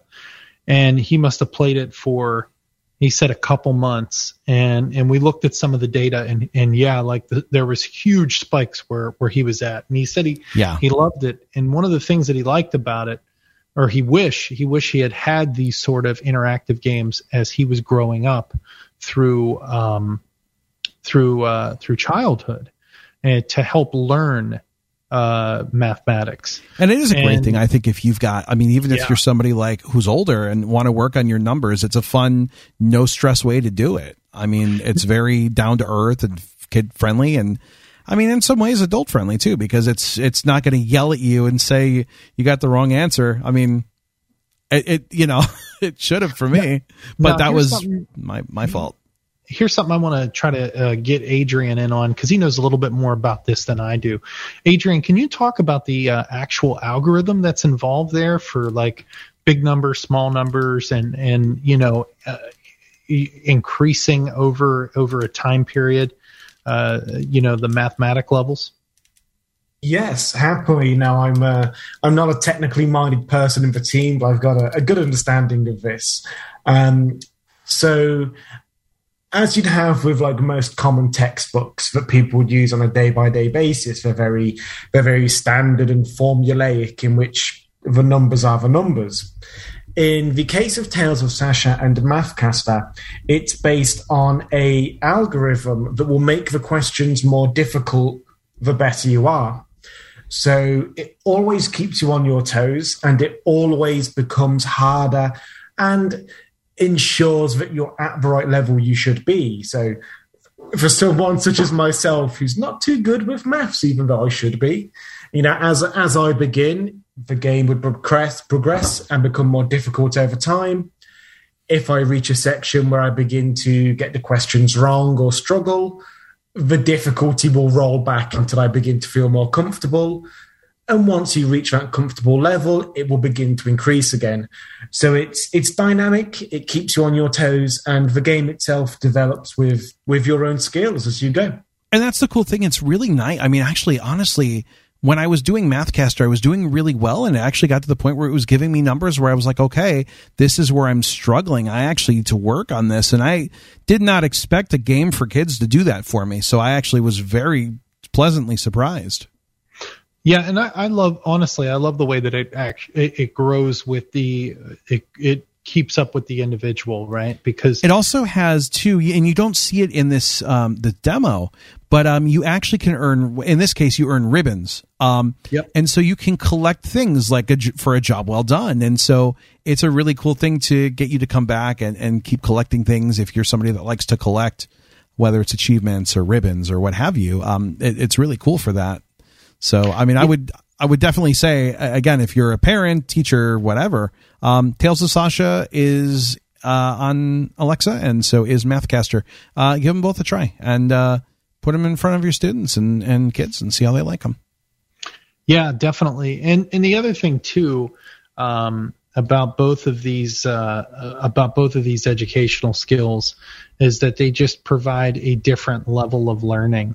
You know, some uh, some people are very good at at audit, auditorial learning. Uh, for me, I'm a visual learner, and uh, other people are good at auditory, and this is going to help them bridge that gap. So, uh, as always, I, I would suggest uh, going and enabling these skills and um, and giving them a try. And a, and a really quick note, actually, benefit. about um, skills, and and something that uh, some people don't know. Um, with a lot of skills, you actually can just open them without enabling them. So uh, you actually have a cool shortcut to playing something. So you won't actually necessarily have to go find it. You can just tell your device to open the skill, and it will enable it and play it for you. Yep, and and that was another thing that uh, that we actually incorporated into all of our skills that we produce is achievements. So where you have these documents that you could find in Escape 63rd, you have ribbons and Tales of Sasha, and you have badges in Mathcaster, and you have to um, as you ascend up the ladder, um, so to speak, you get more of these achievements, and you get more of them For unlocked sure. and it has you coming back and uh, and wanting more from the from the uh, source material. So it's it's an awesome thing, and uh, I hope um, everyone out there gives them a try because uh, they're definitely worth your time. The most for sure. And uh, I was going to say PopTale might be a, a, thing to touch on really quick. I mean, we kind of mentioned at the top, didn't we? But yeah, and um, yeah. So uh, real quick though, we do have one person that has their hand raised. Oh, Mitchell. Uh, it's Mitchell. Yeah, yeah. yeah. So uh, I think he might have a question. Um, can we go to him real quick? Sure. Hey guys, great job. I have oh, one suggestion you. for you. Yes. Make our games also for PCs. Oh, eight, oh, Mitchell. Thank you so much for bringing that up. Um, we are actually in the process of creating our games to work within web browsers. So that is coming. That will be coming shortly. That'll be and excellent. Yes, and we're looking for that to uh, to to be right around the quarter uh, corner probably uh, the next quarter or two, we will have that ready for our official launch of our platform that we created called Fabula. Because we we noticed that there was this, you know, if you want to design something for Amazon, you want to design something for Google, the different languages, right? You know, different, you know, they speak differently to uh, to the devices. Well, we sort of standardized that across the board. So if you build something um, if we build a skill for Amazon Alexa, in theory, it will run on Google Assistant as well, and it will also run in a web browser. So yes, Mitchell, great, uh, great question, great comment, and yes, it is on the way. And um, and with that being said, I kind of want to turn it over to Adrian for the last section that we have, and this is in relation to PopTale now, PopTale uh, is our website where we house a lot of this interactive audio entertainment, and Adrian is the community manager of that, so he could probably speak to that a little bit more uh, in detail. Uh, Adrian. Thank you, Nick. I will. Uh, I'll try and keep it uh, keep it short and uh, to the point. Um, so, what we are, are, looking to do with with PopTale, PopTale.com, is to create a home for these interactive audio games. So it is a, a growing market. Not many people are really aware of them, but there are a lot of big names and brands that are getting behind them. Uh, ranging from Nickelodeon to Sony Pictures, also over to the guys at DC Comics who produce Wonder Woman and all these various comics. So there are a lot of people in this space at the moment creating these new skills, these new games, as Nick mentioned, that you know can currently be played through smart speakers, through mobile phones, and for whatnot. And we really want to create a easy way for for people to find these new games, to find these new forms of entertainment, and to to really have a one stop shop for everything they need to know, be it from how to play them, where to find them, the latest news. As Liam mentioned, we, we have a delightful stream by Liam every week where he showcases one of his skills and just how easy they are to play and how enjoyable they can be at times. So we, we really are trying to make a, a home for the, the interactive audio entertainment space. And as it is a, a new growing space, a new growing industry with a lot of exciting things going on, there tends to be a lot of content coming through. So, um, and a um, lot of it flies under the radar, and and so like like you know Adrian saying, uh, our kind of goal is to not only just be a one stop shop, but to tell you about things that you might not have known about because you just you know, didn't search the store or just didn't know where to look or what to look for. I've actually doing these streams for, uh, I started doing them in June. I've actually learned about a lot of skills that I never knew about and, and some of them I'm really enjoying and loving. Yeah, and and again, you know, just having all of them housed in one central location where you can go ahead and uh, uh, sort of see older articles, and read over the material and pick the one that's right for you is definitely worth its weight in gold. We oh, went ahead sure. and we went ahead and uh, and we try to set a standard um, as far as like partnerships and critiquing, so that we're pro- providing you with the best uh, content in audio interactive entertainment. And um, uh, one of the skills that Liam recently did, he did a um, one called Iron Falcon, which actually had uh, the voiceover work done by Matthew Mercer. That one was And- fun. Yeah, and I don't know if I'm supposed to have favorites or not. Like, I, I don't know if that's we never, If you're we actually discussed that. Yeah, we never discussed if I'm allowed to say if I'm something's my favorite. But um, Iron Falcon was is definitely one of my favorites. And honestly, if you go, and I I'm pretty sure we've got the YouTube linked up there, and uh, I think we've talked about doing. And I, I, it kind of just hit me. We probably should do a podcast feed for those that are into that. Um, Mhm. Adrian's like, oh no, you just gave me more work. um, but uh, it might be something I, I know for a lot of people, uh, you know, don't really do YouTube. I don't know how many viewers out there uh, listening are, are really into YouTube. So we may uh, have to try to put those in another format for you to enjoy. But I think you would enjoy them. Uh, and, and again, the cool thing about these games, and, and Nick touched on it, and I, I do want to say, like, you know, coming from somebody that is visually impaired, it might mean a little bit more. But these are games that no matter what your visual acuity is, you can enjoy them the same way that everyone else enjoys them. And it's really kind of cool. It puts everyone on the same playing field. We can all have fun together. And, uh, I think it's cool. My, my girlfriend's really into a, uh, a song quiz, song quiz that she plays. Um, and like, I mean, she's really into that. She does, um, puzzle of the day, which I do too, actually. Um, I just actually accidentally broke my 40 day streak of playing that game. Um, but there's so many cool games out there that I, I feel like people don't know about.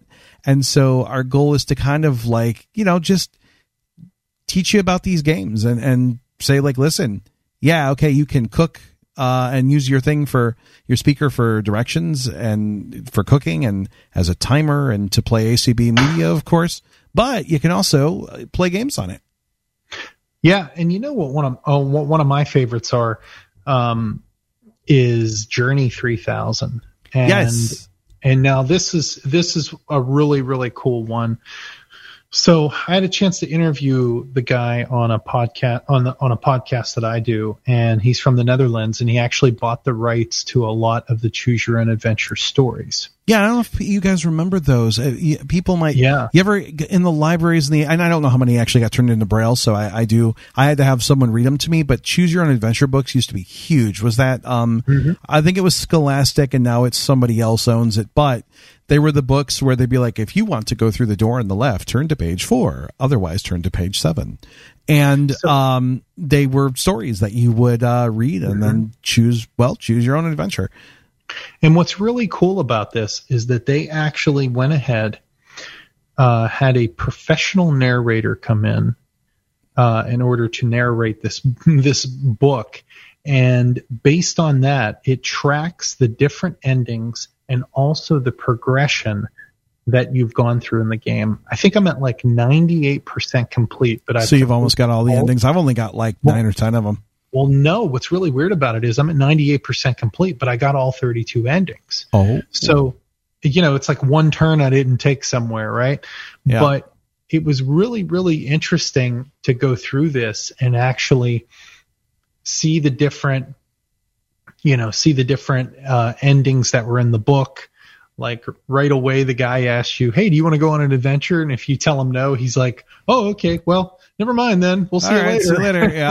Yep. um, and one of the cool things too is about uh, the skills is they all have different levels of um, production quality. And one of the cool things, again, you know, I, I kind of push the PopTale Weekly thing kind of hard, but uh, if you're like, well, this skill sounds cool, I wonder how it actually sounds. Um, obviously, yeah, you could go try it, but if you're like, you know what, I don't know, um, so you can check out PopTale Weekly and, and watch me try it. Yeah, and uh, Sometimes watch me fumble around a little bit till I figure out what I'm doing, but Yeah, especially if like one of them has, uh, uh, you know, because because we do a live a live show every week. Liam, That's the one thing. Oh, and, live. and it's live too. So I mean, there are no. they there can mess no, up. uh, Sometimes no the skill is uh, the skill's under maintenance. So Liam's Sometimes I mess up. through, picking another picking another one. Yeah. So yeah, it's uh, it's definitely an interesting time.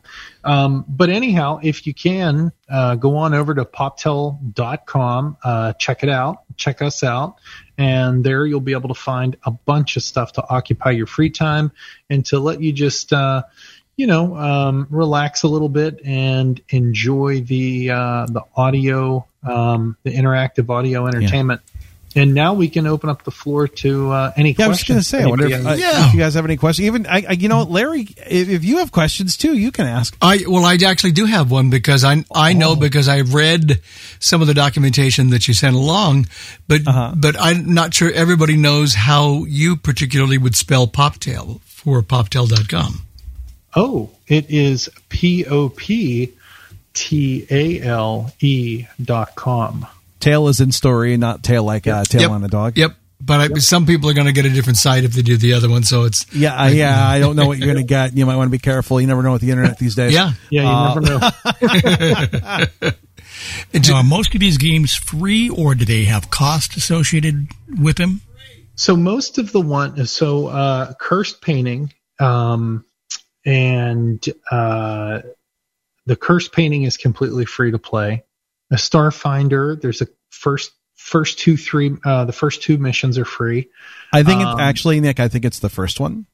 the first okay. It the might, it might one. be the tutorial. I think is the is free. tutorial and and the first mission. Is the first one free? Okay, I'm sorry because for whatever reason I thought. um, yeah. So so the the majority of them do have like a paid premium component, but uh, again, it's nothing that is um, uh, overwhelming. And I know Uh, for Starfinder there is a, a season pass, so you can pay once and get the entire, um, you know, I guess two through six. I don't know why I thought it was one through six. I apologize. Um, I bought it years ago, and so I always forget what the. Um, but I will tell you one cool thing: if you have Prime, uh, if you are a Amazon Prime subscriber, most skills have a slight discount attached to them. Yeah, it's twenty percent. So you get twenty percent off of uh, your purchase of any Amazon Alexa uh, in skill product. Yeah, very So- cool. I actually did not know that until I started getting. I'm like, wow, how am I saving a random amount of money? What's going on? Um, But but it is really cool. So but we've baked in a lot of um, we baked in a lot of uh, uh, usability even for people who don't pay anything. Because the biggest thing that we want to do is just get out there and let people know that this exists. And to and to help people uh, relax recharge and just enjoy their themselves and get their minds running. And you know and to create that sort of uh, atmosphere and ambiance like reading a good book. Yeah. we want that we want that to be the comparison to uh, to what we're trying to do for the interactive audio community yeah, I was gonna say every skill has a slightly different pricing model. Some games have in-game currency. It's kind of rare. Um, you don't see it too often. Um, but um, microtransactions have become a big deal. Um, but you know there is no you're not going to pay 50 60 dollars for a game it's not going to be like going and buying a full video game they're all very affordable it's kind of Mhm. like maybe buying an audiobook or something um, they're all very reasonable or you know buying an album although album i don't know what albums cost nowadays i think it depends on the album but uh, it's it's all i think it's all really reasonable and it's definitely something that if you are a little tight on cash um, it's still something you may be able to spring for and uh, you will get a lot of enjoyment out of it. I mean, Starfinder is what, isn't that like 13 hours? Some crazy amount. Yeah a lot of these games have just like an exorbitant amount of content uh, And the cool you know, thing is they're replayable. So with Starfinder, I, I did those two choices, and that actually gave me a um I was a what was I a pirate, um. But the cool thing is, depending on your choices, you'll get completely different classes, and those classes do completely different things. And actually, one of the classes actually has a um, companion that you wear on your belt that is referred to from time to time. So, like, there's completely different things going on. even with escape 63rd there's three different endings and each choice helps you to arrive at one of those three different endings Yeah. so you could go back and replay it several times in order to get these different endings uh, the other thing i wanted to point out is that we've noticed that a lot of the um, a lot of the good constructive feedback that we've received over the past uh, year of us being in this production market of creating these interactive games, uh, a lot of that has come from beta testers. And if you want to become a beta tester, uh, you can go over to poptale.com and then get your foot in the door and get some exclusive content whenever we we ping you and ask you if you want to become part of our beta testing community. And it's really easy. The only thing you got to do is go over to poptale.com, scroll down, uh, sign up for our newsletter, and then uh, we will we will enter you into your beta testing pool. And if there's something that comes up that that we need testers for, we do reach out and uh, and uh, provide and uh, provide people with opportunities to test our products. And, and without saying too much, because I, I you know, don't want to get fired. Um, because because you know, um, we have we have a lot of really. I mean, we can say we have a lot of really cool stuff. Yeah, I would say that that's in the pipeline. There's Oh, stuff yeah, that I don't get- even. There's stuff I don't even know about. I was going to Yeah, ask. to- Go ahead. Go ahead, Nick. No, I was going to say you get to experience this stuff before anybody else gets to touch it. True. We send you we send you links. Uh, everything is uh, pretty easy to set up. If you need help, I'm always available. Adrian's always available, um, and we we help you through the process and get you. I'm going. always available too. See, I, he was going to say Liam's always available, so I'm just beating him to it. uh, Larry, what were you going to say? Uh, Mitchell asked earlier about the possibility of having some of these games appear on PCs, and I'm curious: are there other things in the works uh, with regard to things that you can discuss that you're working on and planning on for the future? Well, um, like I said, I think what we want to try to do at this point is get to a place where every single uh, IP that we have is playable through a web browser. So we want to make sure that that is available. But Can, there are can you other- talk about the the one thing that they signed? You signed a few months ago that you can at least Oh, say don't that that's a thing, right? Now, can we not? Oh, I don't know. Ask Adrian. Adrian, Would can we that talk be- about it? Would that be I mean- Bard's? Would that be Bard's? We we could say that, right? Well, I mean, oh you just yes, did. yes, of course. yeah, yeah. you just did. So if you were, if you know, if you grew up in the '80s and you knew uh, anything about Bard's Tale and and wanted to relive that, we do have that coming out probably prior to the holiday season, and that'll be coming to a voice a voice assistant near you. And and Bard's Tale is an amazing series made by Brian Fargo. It was an amazing classic computer game. Um, I spawned, I think, countless sequels. I think there's still sequels coming out today. Um, Yeah. just amazing uh, product and uh, what is being worked on is very cool, and I think people are going to really enjoy it. Yeah. And how do you find out when these new things are coming? Does is it a newsletter situation, or does your A device tell you, or how does that work? So we try to put things out through our, our newsletter. We have a, a monthly newsletter that goes out, and we and we say, hey, you know, uh, try this game if you're into this, this, this, or this. And then also we will include uh, beta testing opportunities baked into the uh, the newsletter itself. So And we're how having can uh, someone get to the newsletter, Nick? uh, just by going. Oh, you can actually also um, uh, subscribe via email at community at wanderword.net. Uh, if you wanted to subscribe to the email or subscribe to the newsletter through traditional email uh, exchange. Can, But- can you spell Wanderword really quick? Um, Yes, those- Wonder yeah. Is not spelled with an O; it is spelled with an A. So wander, wander word. Yeah. Wander. So it'd be community at wanderword.net, and that is W A N D E R W O R D dot net. And um and yeah, so uh, uh we we have the beta testing opportunities that are through there, and as we foster relationships with people, like even with Liam, right? We were in a crunch one time and and my device wasn't working, something was happening with it, and Adrian picked up the phone and was like, "Liam, you got to do this for us." And and he was like, "Yes, it's working." And we're like, I, okay. I, well, I think my first response was Adrian. It's four in the morning here in America, but um, then after that, I was like, "Yes, I got it."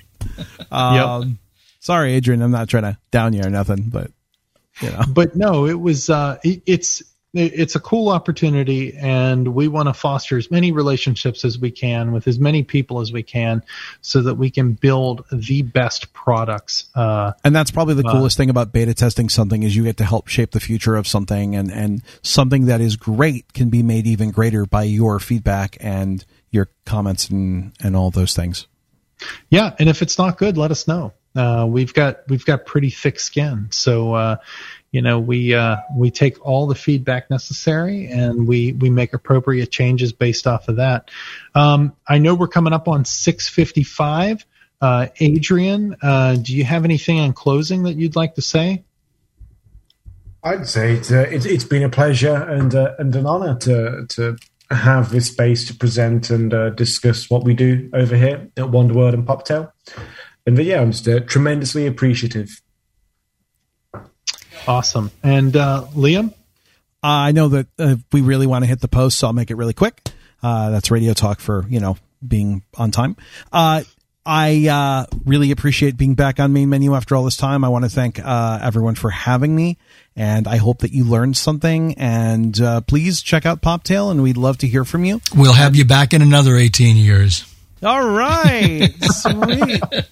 That's awesome. Gentlemen, it's been great. The hour has flown by. I learned a lot, and I'll keep uh, tuned to your website to learn more. Thank you, Adrian. Thank you, Nick, and thank you, Liam, for a, a great hour. And uh, thanks for having us. Best of luck. Pleasure to be here. Best of luck to the company as well. Thanks again. And remember, next month here on Main Menu, one of the hours will be spent with Eric Damery, and he'll tell us all about what's coming up in Jaws 2022. 2022, so, yeah. Yeah. So we're still working on other stuff as well. Go ahead, John. Oh, okay. And we haven't decided yet, or maybe Jeff hasn't decided yet what's going on in the uh, in the first hour. But when we we know more, we've talked about a few things, but we don't have anything confirmed yet. Right. Yeah. So if you have questions or comments, you can write to us. And did the address change with the new no ACB uh, platform? No. It used to be main menu at acbradio.org. Is it? Is it? I think it still it's is a different domain. Yeah. I thought. Well, it it pro- even if that's not correct anymore, it, it probably won't bounce. It'll probably get to somebody. No, it will. It'll still get there. Okay. Yeah. Anyway, uh, it is now uh, 5738 uh, in terms of the, the time frame here, so we're going to duck out maybe just a little bit early. We thank you all very much for your questions and for listening to the show, and uh, we will be back probably toward the end of October with another main menu. And Jeff will be back with us at that time too. So good. Thanks, John. Thanks to everybody, and we'll catch you next month on the 27th of October for more Main Menu.